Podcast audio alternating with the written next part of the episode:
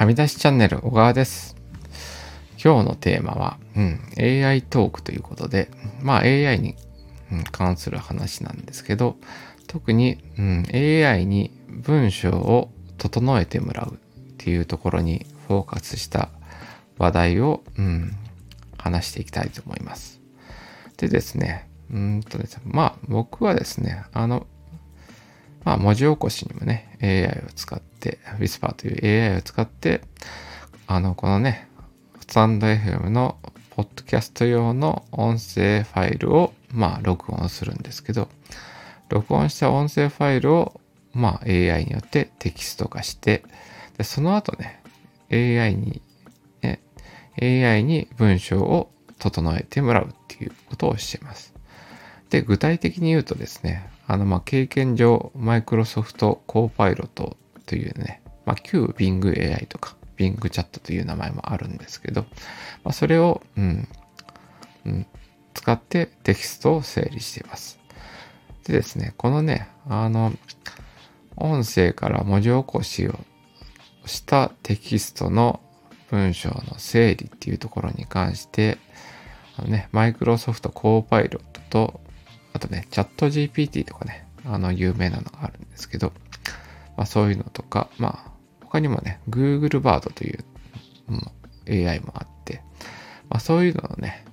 うん、AI にそれぞれ、まあ同じ指示文ですね。うん、あの、同じように文章を改善してほしいという、うん、指示を出した時の違いについて、そうですね。あの、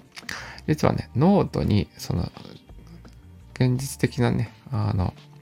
うん、出てきたテキストの違いっていうところを、もう結果として、まあ結論として貼り付けている記事も作ってあります。で、まあ、あの、そうですね、あの、実際に出てきた文を見たいっていう場合は、その記事を見てもらうといいんですけど、でね、その中で、ね、具体的にやったのがですね、実は、うんと、スタンド FM で49回の時に話した、まあ、時間で言うと4分48秒の、あの、そうですね、テキストファイル、あの、の音声のテキストファイルと、第50回の時にはし、うん、話した12分50秒の音声ファイルっていうのを、まあ、Whisper のバージョン、ラージのバージョン3というもので文字起こしをしました。でですね、この2つ両方、まあね、かけたんですけど、その AI に対する文章の整理というところで。で、結果的にね、あの、差が顕著に現れたのが、その12分50秒の長い文章の音声ファイルを文字起こしをした時に、特に、うん、AI ごとの特性の差っていうのが、分かりやすく出たので、まあ、ノートの記事はその長い方のね、12分50秒の音声ファイルを、うん、AI によって、そうですね、あの、文を整えてもらった、うん、実例が載せてあります。で、まあ、話を戻しますと、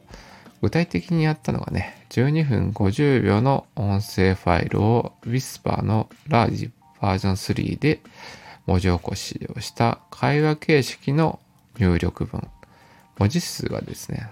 3425文字を、の入力文を、まあ、文を整えるプロンプトということで、まあ、わかりやすく言うとね、AI にわかりやすい文章に改善をしてもらう指示文っていうのを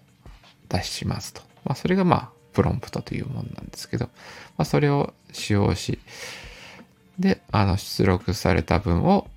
に関して考察をしていて、出力文を、まあ、ノートの記事にしてありますと。で実はね、あの、実際に使ったプロンプトもね、あの、その記事の一番下に 載せてあって、まあ今のところはね、公開してるんですけど、まあね、そう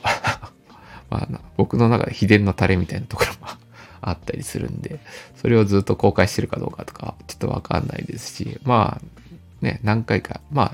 今現時点で僕が使ってるやつなので、さらに変えてったりする可能性も全然あるんでね。うん。そう。なんですけど、まあ、僕が、まあ、使っているプランプロンプトの例も、あの、そのね、ノートの記事に載っていますと。で、まあ、その、ね、結論というかね、結論を話すと、まあ、マイクロソフトのコーパイロットを使うとですね、まあ、テキスト化されたファイルの内容がより忠実に保持されることが多いですと。で、コーパイロットの出力分は66.7%、230、2321文字でしたと。で、これに対してですね、チャット GPT を使うと、文章はね、簡潔に要約され、内容はわかりやすくなるものの、テキストの分量が、うん、減少する傾向がありますと。でチャット GPT3.5 に関しては出力分の27.1%でした。まあ、文字数で言うと928文字。で、チャット GPT の4ですね。これがね、有料プランになっていて、まあ僕加入してるんで、まあ使えるんですけど、それが出力分はね、20%ですね。文字数は668文字っていうことで、まあ、3.5よりもさらに圧縮されるっていう結果になりました。で、Google バードという、うん、ものも、の例も、うん、載せてあります。で Google バードはチャット GPT よりもさらにね、あの文字を要約して圧縮する比率が高いっていう印象で、そのね、すごく圧縮するんだけど、文章の構造化っていうのね、あの、マークダウン記述っていうのがあるんですけど、うん、その記述を使い、使って、その文の構造化をしてるんで、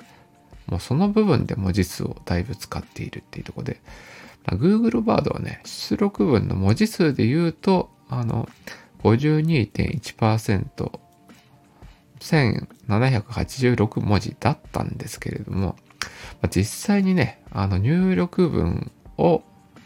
うん、参照して使ってる比率っていうのはもうかなり低いっていう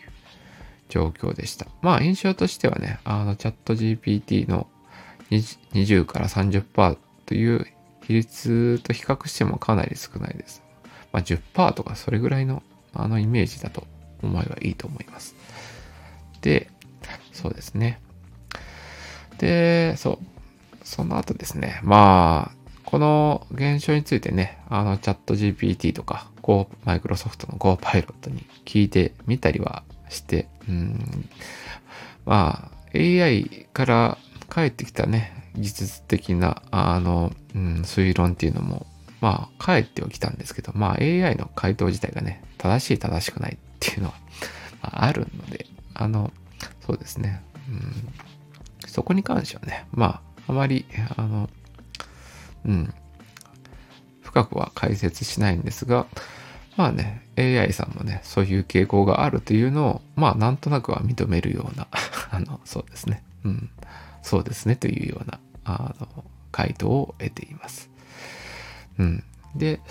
まあ結果的にね、まあ、今の僕の使い方というかね、まあ、要は僕の使い方に近い方っていう範囲で言うと、まあまあまさにね、今スタンド FM で音声を配信してるんですけど、まあ、このね、音声のポッドキャストね、ラジオ番組を撮ってる、まあね、あの配信してる方で、うん、あの、音声を録音してる方が、あのね、テキストに文字を起こして、それをコンテンツリサイクルといってね、あの、まあ、ノートに貼り付けたりだとか、ブログ記事にしたりだとか、うん、それともね、あの、あ、スタンド FM の、あの、そうですね、放送の紹介文に使ったりだとかね、まあ、いろいろ用途はあるんですけど、うん、そういうふうに、あの、音声ファイルから文字を起こすっていう場合に関しては、うん、マイクロソフトコーパイロットというのを使うのをおすすめです。うん、でね、このマイクロソフトコーパイロットを、どうなんだろうね。あの、まあ少なくともね、チャット GPT っていうは、あの単語は皆さん知ってると思いますし、まあ一時期ね、去年ぐらいからずっと話題になってるんで、まあね、うん、一般の方もね、そのチャット GPT は聞いた時あるよって方はいるかもしれないんですけど、マイクロソフトコーパイロットっていう、コーパイロットを知ってますかっていうとね、これどうなんでしょうね。うん、まあ AI に、のツールを使ってる人はね、まあ知ってると思うんですけど、うん、そもそもですね、この単語がね、あの、まずね、昔はね、Bing AI とかね、Bing チャットという名前で、で、マイクロソフトコーパイロットに、まあね、2028年の12月頃、名前が改定されるとか、うん、いうところもあって、うん、あま、あ、あまりね、AI 情報を追いかけてない人は、うん、マイクロソフトコーパイロットの存在を知らない可能性もあるかなとは思います。で、その中でね、うん、まあ、その、僕がよく使ってるんで、うん、まあ、そのね、あまり AI を使ってた時ない人に、うん、まあ、どういう点がおすすめできるかというとですね、まずね、無料で使えるんですよね。コーパイロット。マイクロソフトコーパイロットに関しては。うん、なのでですね、実は、まあ、チャット GPT もね、チャット GPT3.5 っていうのは無料で使えますと。うん、なんですけど、実はね、あの、チャット GPT は、あの、有料プランと無料プランのね、機能差が激しいんですよね。有料プランを使うと、まあ、すごい、いろいろなことができるんですけど、うん。あの、無料の方はね、実はそんなに、あの、3.5というものしか使えないんで、実はチャット GPT3.5 の無料枠と比べると、まあ、マイクロソフトコーパイロットの無料枠で使える、うん、性能とか、そうですね、うん、が、まあ、かなり上ですね。だから無料で使うっていうね、範囲に関しては。僕もね、もともとそれで無料枠で使使える中で機能が高いと思ってよく、あのね、コーパイロットとかね、Bing AI、Bing チャット使ってた部分もあって、そうですね。あの、ある機会を、ね、あるタイミングでちょっとチャット GPT のね、GPTS っていうの、あの、機能が気になって、まあ、課金をしたというところもあるんで、まあ、そっちの有料会員ではあるんですけど、うん。まずまずね、無料の、うん、使える範囲で、なおかつ、ポッドキャストの、うん、音声ファイルを文字起こししてコンテンツリサイクルしたいっていう方にはマイクロソフトのコーパイロットを使ってみるっていうのをお勧めしますということで、そうですね。うん。そう。今日のメインテーマは、そうですね。うん。文を整えるのに適した、うん、AI ツールに対し関して、まあ、そうですね。実際に出力してみた結果の差を、うん、見ながら深く考察してみました。そうですね。今日のメインテーマは以上です。そうですね。この放送が役に立ったという方がいたら嬉しいです。うん。また、